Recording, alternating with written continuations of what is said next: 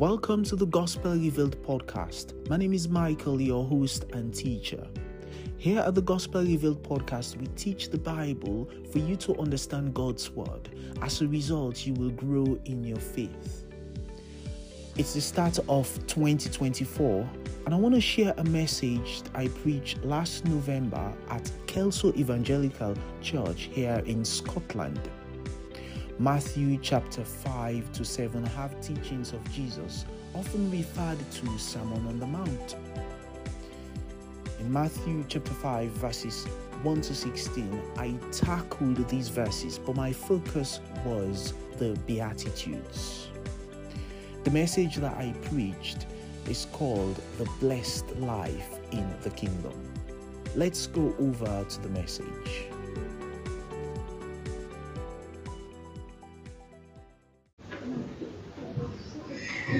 The reading comes from Matthew chapter 5, verses 1 to 16. This is Sermon on the Mount. So, verse 1. Seeing the crowds, he went up on the mountain, and when he sat down, his disciples came to him. And he opened his mouth and taught them, saying, Blessed are the poor in spirit, for there is the kingdom of heaven. Blessed are those who mourn, for they shall be comforted.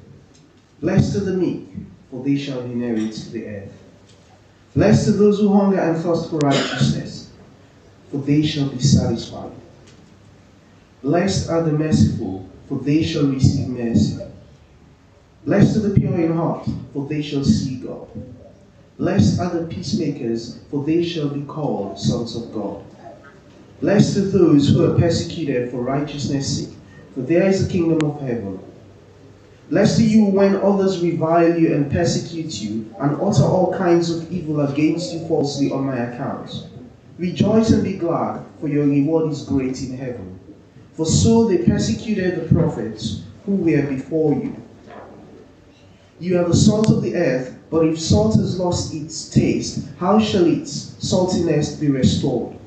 It is no longer good for anything except to be thrown out and trampled under people's feet. You are the light of the world. A city set on a hill cannot be hidden. Nor do people light a lamp and put it under a basket, but on a stand, and it gives light to all in the house. In the same way, let your light shine before others, so that they may see your good works and give glory to your Father who is in heaven. This is the word. Thanks for having me here this morning. As you've all heard, I'm Michael. Um, well, I live in Edinburgh and um, been there for about almost 20 years now. I'm part of Hope City Church. I'm a dad and a husband. My wife's not here today because she's serving in our in our local church, and I'm kind of like I'm part of a group called the Edinburgh Preaching Group. So we sort of support other churches preaching and um, just bringing the word. It's a privilege to be here with you this morning, and I'm glad that um, I can bring the word here. We're starting a series on Matthew um, Gospel. There is a big teaching, I believe you know, from Matthew chapter 5 to 7. It's often called Sermon on the Mount, the greatest sermon preached by our Lord. So we're going to kick off that series this morning and my task is to cover 16 verses. You know, when they told me this, I just wondered like, one beatitude is a sermon on its own. so hopefully, I won't be too long, about 20 to 30 minutes. We're gonna cramp everything, and uh, I've got lots to say, but um, hopefully, um, yeah, we get something out of it.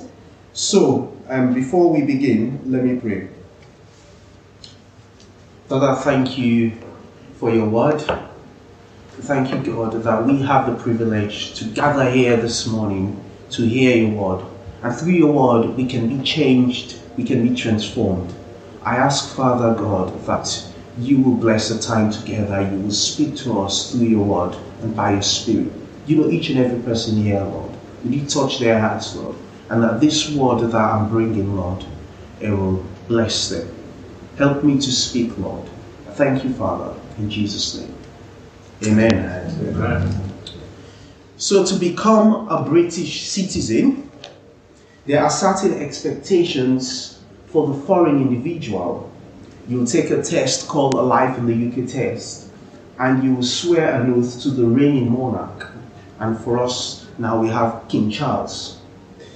In the United Kingdom, there are certain values that are expected by the person to agree and exhibit to become a British citizen. If you don't have that, then you will not become a British citizen.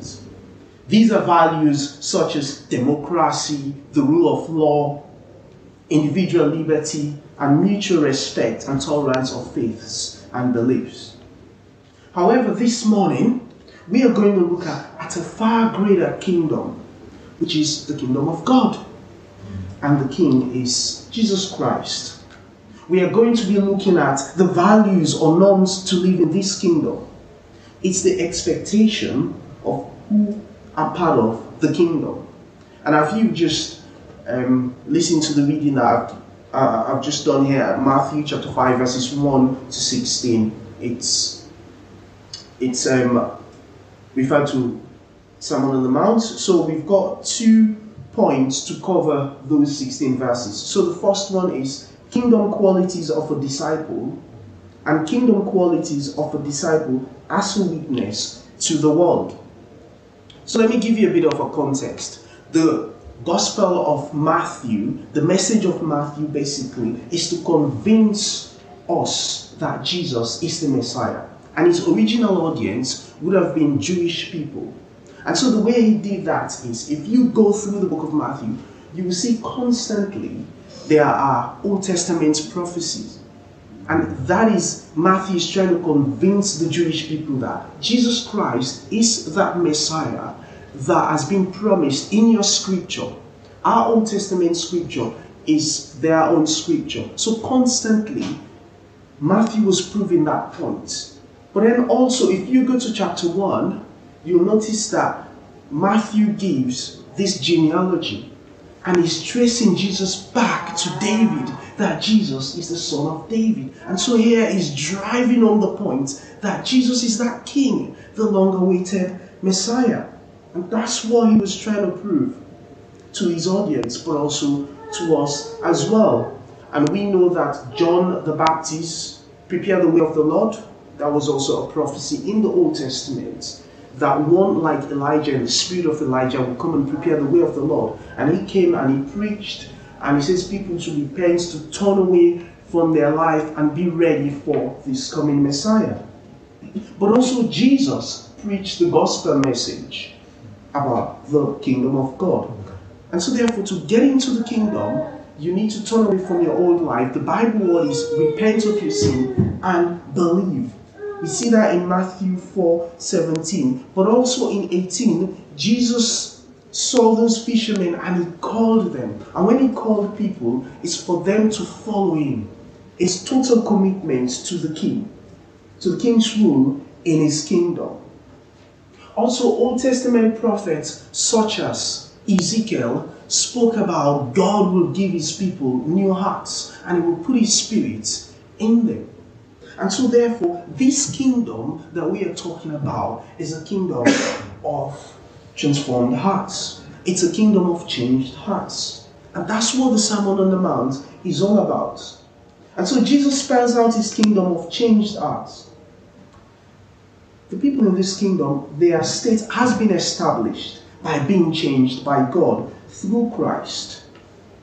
It's based on God's grace, not on anything a person had done, However, they will strive to exhibit these qualities, which are the norms of the kingdom. It's the good life. It's a work in progress with the help of the Holy Spirit. Their attitudes, actions, and affections are complete opposites to the world. As a result, they are blessed people. Christians will exhibit these qualities, they will strive for it, but also recognize that they will fall far short of living up to it. And so, if we look at the first couple of verses, this sermon, one thing that we need to know that it was directed at Jesus' disciples, what's expected of them. But in the case of the crowds, it was a pronouncement. They were, they were those who are curious as well about Jesus, but also there were others who were there for other reasons. And that could be the same for you here this morning. You may be a follower of Jesus. Then the expectation from the king is for you to be a committed follower. But for those of you who are curious or willing to explore faith, then maybe this morning your life will be transformed. And that's my prayer for you this morning. And so let's take the first part kingdom qualities of the disciples. And for that, we are going to split it into two attitudes before God and attitudes like God. So, attitudes before God, it's going to be like the first four beatitudes. So, Jesus said that those who have these attitudes are blessed. Well, what does it mean by that? You know, oftentimes when people speak about being blessed, they think about external things, about material things. You see people talk about blessings like, oh, I've got a new job, I've been married, you know, I've got more material wealth, I've got earthly things. But actually, that's not true blessings according to the Bible, but also what Jesus means. So, what is Jesus referring to that those who are part of this kingdom are blessed? The Greek word means fortunate or happy. Basically, you have received favor from God. It's an inner state of contentment and a deep filled joy that cannot be shaken by trials, tragedy, poverty, persecution, or grief. Precisely, Jesus is saying it's a status of spiritual well being and prosperity. They have been blessed by God and will be rewarded by God. So, in this sermon, Jesus gives the hallmarks of his kingdom of changed hearts. His true followers are blessed because they are favored by God and they will live the good life with a happy soul. I must say, this is an upside down kingdom. So, firstly, let's take the first beatitude. It says, Blessed are the poor in spirit. To be poor in spirit is a realization and acceptance of the true state of spiritual bankruptcy. The person is humble to see their true self, that they have nothing in themselves to please God. This is the true state of every person on planet Earth. Why? Because we are all sinners. Sin has caused us to be full of pride and blinded us of our true state. Many have moral self esteem or self righteousness, thinking that they can be accepted by God. Jesus illustrated this really well. In Luke 18, verses 9 to 14, he tells us the parable of a Pharisee and tax collector. And in that parable, Jesus says that the Pharisees and the tax collector went to the temple to pray. And the Pharisees, these people are elitist religious people that believe that they are set apart. They're very self righteous. And when he was praying, he says, God, I thank you that I'm a good person. I tithe weekly, I fast, and I'm not like the tax collectors and the sinners. But then, when the tax collectors, they were the worst of sinners in their own society, they see them as they are unclean, but also they are the worst of the worst. And when this tax collector prayed, he cannot even speak. He just beat his chest to realize that he's nothing else before God. And Jesus says in that parable that the one that went home justified was the tax collector. Why? Because he had a true realization of his spiritual status. But in the case of the Pharisees, he came with his own moral kind of righteousness and self righteousness, thinking that he can please God. And that's not the case. That's not how you enter the kingdom. The prophet Isaiah speaks of lowly and humble, and that's how God grants salvation. It's a deep sense of repentance. The reward for the actual self realization of spiritual poverty is entrance to the kingdom. That's why it says, For there is the kingdom of God, but also an ongoing state of mind. There's nothing we can offer God except a true heart of unworthiness. Isaiah 62, 66, sorry, verse 2, the second part. It says, But this is the one to whom I will look, he who is humble and contrite in spirit and trembles at my word. Secondly, Jesus says, Blessed are those who mourn. So, this is not talking about grieving at the passing of a loved one. Jesus was referring to great sorrow for personal sin, but also sin around the person. The truth is, you know your spiritual status that you're spiritually bankrupt. You have nothing in yourself to give to God. And therefore, you hate your sin and mourn over it. Do you take your sin seriously? If you're honest, it's something that we often just rationalize.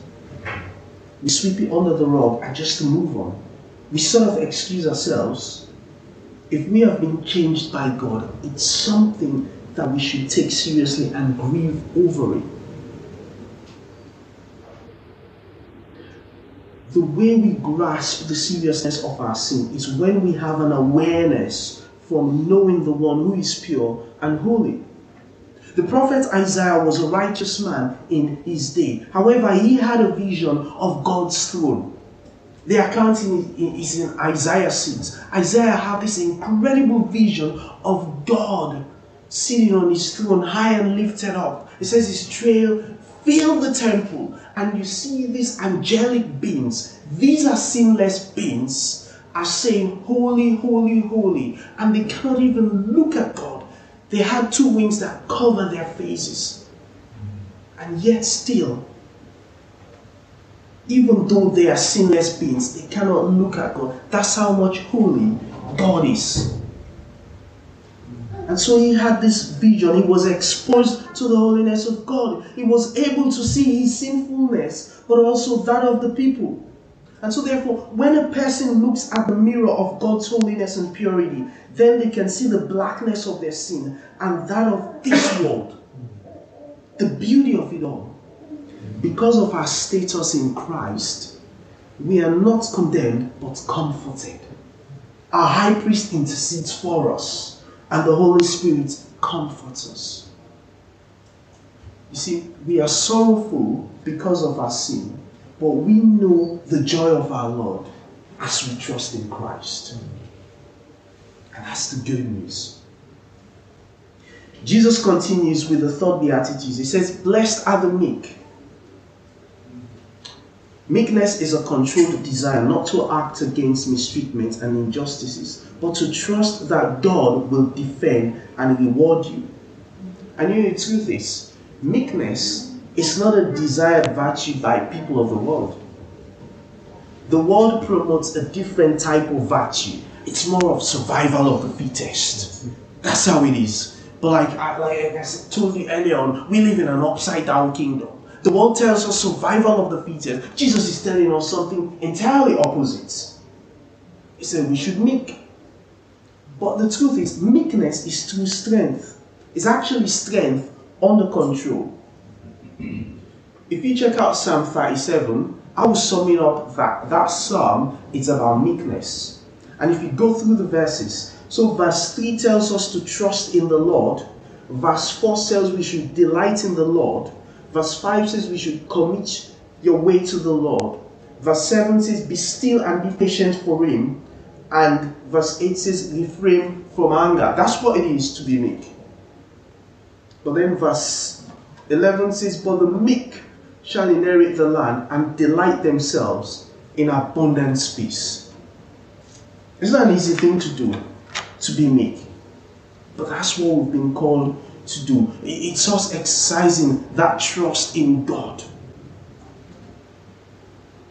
And Jesus gives the same reward for the meek as Psalm 37. The meek is content and the mindset of a meek person is focused on the future with an eternal perspective. They believe and trust God for their future inheritance. That's what it's all about. Psalm 37 was even speaking about something temporal. But then, in the case of what Jesus was referring to. Was something of an eternal perspective. When you and I are meek, we are actually trusting God that God is all wise.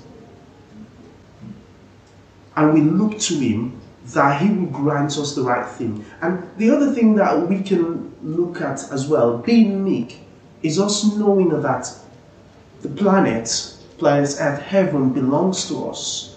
And so those who are even enjoying what's on earth, who are being wicked, actually we know that. We know their destination and we know our future. And that's what it means to be meek. But then we take the fourth beatitude. We're getting there. Blessed are those who hunger and thirst for righteousness. Those who are poor in spirit, sorrowful over personal sin and corporate sin, and the meek before God and man, will certainly have certain affections.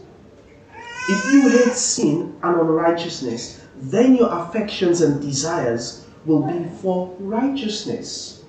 The longings for fellowship with God. The desire is for holiness, but also justice for the oppressed this righteousness is not speaking about our legal status of justification, but the fruit of a changed heart, which is the fruit of a justified status. So let me ask you a question again. Do you hunger and thirst for the things of God that is in line with His will? I don't know if you know this famous preacher of the last century, Dr. Martyn Lloyd-Jones. He preached in London for over 30 years at Westminster Chapel. He says this I do not know of a better test that anyone can apply to himself or herself in this whole matter of the Christian profession than a verse like this. If this verse is to you one of the most blessed statements of the whole of Scripture, you can be quite certain you are a Christian. If not, it is not, then you had better examine the foundations again. It's very challenging what Dr. Martyn Lloyd-Jones is saying, but it's true. Psalm 37, verse 4 says, Delight yourself in the Lord, and He will give you the desires of your heart. When you delight in God, He will order your desires rightly which are godly ones, and you will be filled and satisfied. So, those who have such attitudes before God, in other words, they are humble before God. They are poor and lonely in spirit, mourn over their sin and around them. They are meek and hunger for righteousness. With these qualities, they will resonate God's characters. So their attitudes will be like God. So we've just looked at the Beatitudes that says these, these are attitudes before God. And so therefore, if we have those attitudes, we will be like God. So we're going to take this, the, the bottom section of the Beatitudes. Attitudes like God. It says, Blessed are the merciful. Jesus expects his disciples to be merciful. Mercy is to be compassionate to the helpless and hurting. The source of their mercy derives from their experience of mercy. God shown mercy to sinners who face eternal death. It's a constant theme in the Bible. God, through Christ, when we were powerless, Christ died for the ungodly. Disciples are merciful to the weak and powerless because they recognize their poor spiritual state and the mercy God granted them. Jesus in Matthew 10 42, he says this, and if anyone gives even a cup of cold water to one of these little ones, who is my disciple, truly I tell you, that person will certainly not lose their reward. And that's what it is to be merciful. And that's something like even our Christian brothers even to poor people. That is true religion, I think James tells us. It's for us to be merciful. We'll be impacted by the mercy of God. So those who are merciful will be shown mercy. The next one Blessed are the pure in heart, The natural heart of man is deceitful. That's what Jeremiah tells us. Jesus also tells us from the heart comes evil thoughts, murder, and all sorts of immorality. But then here, Jesus is saying that we should be pure in heart. But this is in the case of those with transformed hearts. They are pure in mind and motives. Their focus is to please God, who only sees the heart. But the question is what do you do with bad thoughts or impure thoughts? Does God expect perfection to satisfy Him? I think it's about the deep intentions of the person and are they comfortable with ungodly things? Do you repent and strive for pure and honorable things? Our thoughts are renewed when we meditate and conform to the Word of God. Romans 12 1 to 2 tells us that. Do not be conformed to the pattern of this world, but be transformed by the renewing of your minds. The one who hungers for righteousness will be filled with righteousness, therefore, their heart disposition will be mainly pure. And that's how you have pure hearts. The things that you're focused on you will think about them more. So if you focus on the things of God, then you will have a heart disposition. Hebrews 12:14 says, Make every effort to live in peace with everyone and to be holy. Without holiness, no one will see the Lord. So the promise is, those who are pure in heart will see the pure and holy one. It's the most glorious promise to see God. Because God is so holy. If we are not holy, through Christ, our status is holiness. And so, therefore, we walk through our salvation, which theologians call sanctification. And that is the process of being holy. And so, if you walk in holiness, then you're walking towards seeing God. But obviously, if you're not, then you need to examine yourself. And the next one, blessed are the peacemakers. These are people who promote peace. Jesus Christ is the ultimate peacemaker. The Bible refers to him, I think it's Isaiah, says, He's the Prince of Peace.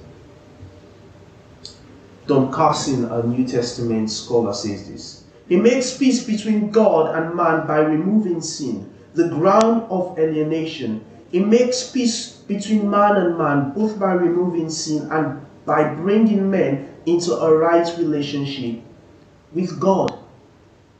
Those who are peace, peacemakers, they've experienced the peace of God, which is from God. As a result, they became peacemakers.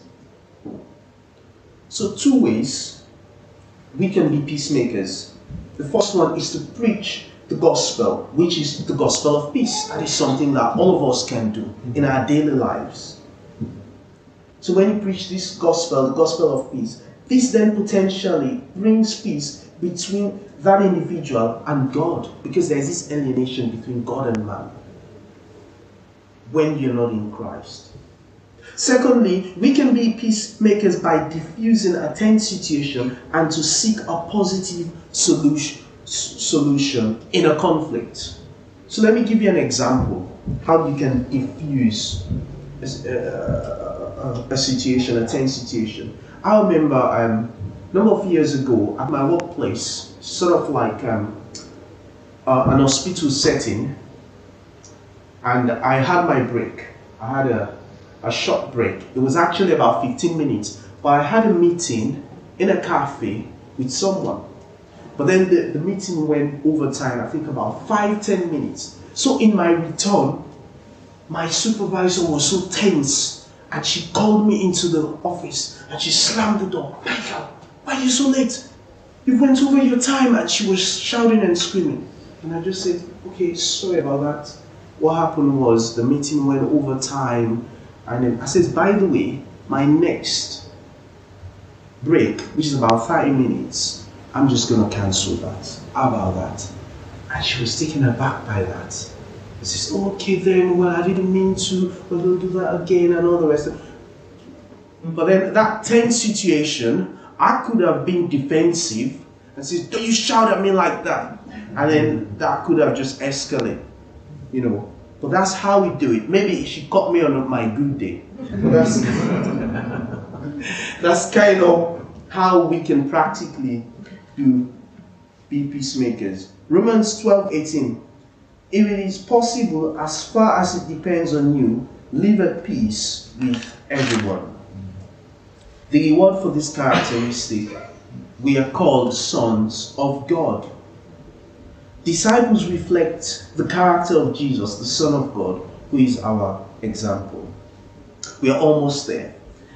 And the next one is Blessed are those who are persecuted because of righteousness. This beatitude is different. It's not something that a disciple do, but rather a result of who they are, of the life they are living. And persecution can be at a different level from place to place and the time in history. You know, we've got brothers and sisters part in the world that are going through serious persecution, and we've got the privilege here to meet on a Sunday without any persecution. If you take countries like such as China, they won't be able to worship like this, let alone even having a Bible. Maybe you're reading your Bible on the bus on the train. I don't think that's allowed. But then there are so much other intense persecution. But in the case for us here, living in the West, persecution will look something like this for instance, at your workplace, you refuse to engage in gossiping others. It could be that a colleague also asked you to help them cover up their tracks. Because of righteousness, you refuse to lie or gossip. As a result, your fellow colleagues find you irritating and even become hostile towards you. That's a form of persecution. This reward is the same as the entrance to the kingdom. The blessings are heavenly and spiritual blessings. Therefore, those who are poor in spirit confirmed their righteousness in their persecution and shows that they are sons and daughters of God. We leave our odds with the world. And then if we go to verse 11, which is a continuation of verse 10, it gives specifics of the persecution. Jesus says, insult, persecute, and revile you. Your work colleagues, neighbors, or family could persecute you. Jesus made the point of an account of him. And so, this righteousness of life is, is, is, is an imitation of Jesus. It's quite intense. But then, with such hostile response to your life, Jesus tells us to do the most unusual thing. You see, you expect to rejoice when you have a baby, a grandchild, married, a new job, or a house. But Jesus says, in this case, when you're persecuted, you should rejoice. It's not a strange thing to do. But then I think we can go back to the whole point of being blessed that it's an inner state of mind that despite what you're going through on the outside, you are at peace because God is for you. And actually, his original disciples worked this out. You know, he had the 12 disciples who became apostles, and they had this immense persecution, but also what Jesus commanded them, they actually lived it out. You see, in the book of Acts, if you read through Peter and and, and um, John and Paul, you see how they're persecuted, but they actually responded exactly what Jesus said. They should rejoice. After serious persecution, they received some flogging. In Acts 5, I'm going to read verse 42. This is what it says. It says, Then they left the presence of the council, rejoicing that they were counted worthy to suffer dishonor for the name. You wonder that is so strange. After they've received serious flogging and then they rejoiced. How that's a grasp of the gospel and who God is and the future glory that God has secured for us in Christ. Paul picks up this theme in a state of persecution. It tells the Philippians he was in prison. I'm going to read the first couple of verses. Philippians 4, verses 4 and 5. It says, Rejoice in the Lord always. I will say it again. Rejoice. Let your gentleness be evident to all. The Lord is near.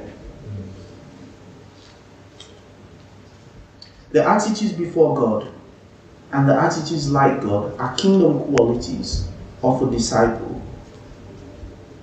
These attitudes, affections, and actions will shine brightly as a witness to the world.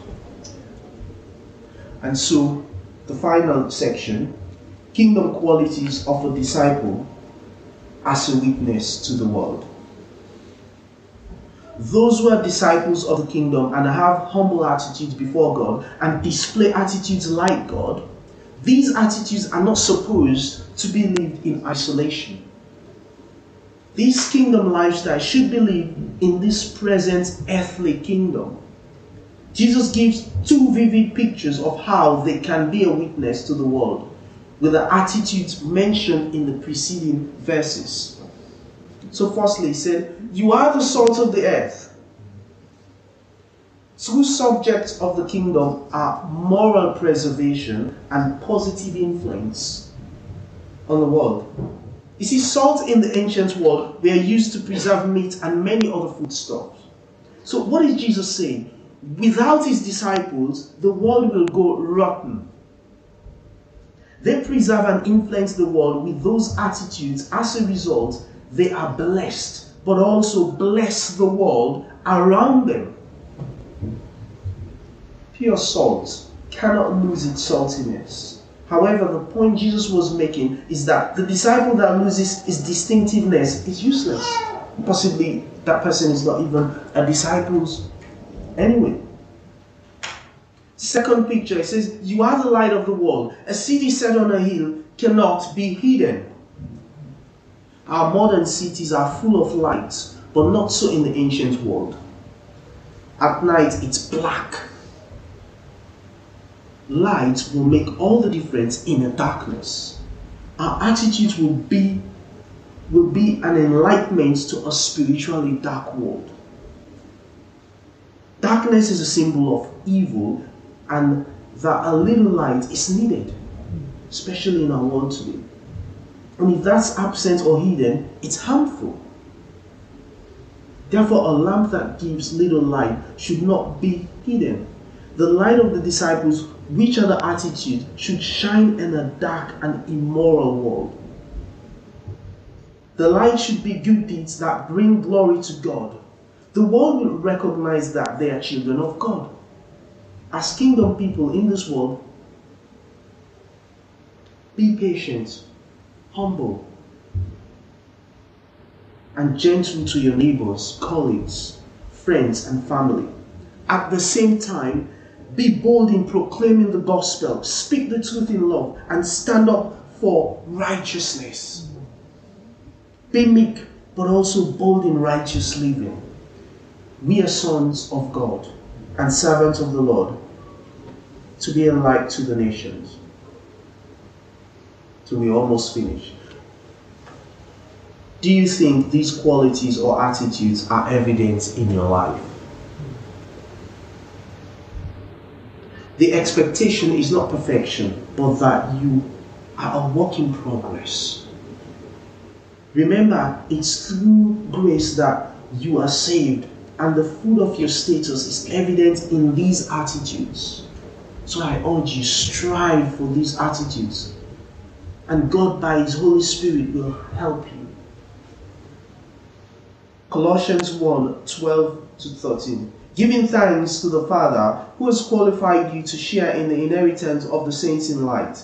He has delivered us from the domain of darkness and transferred us to the kingdom of His beloved Son.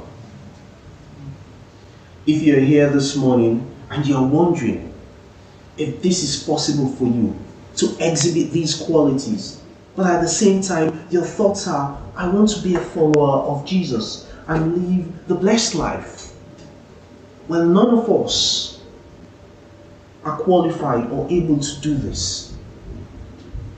Every one of us need to come to Christ to be forgiven.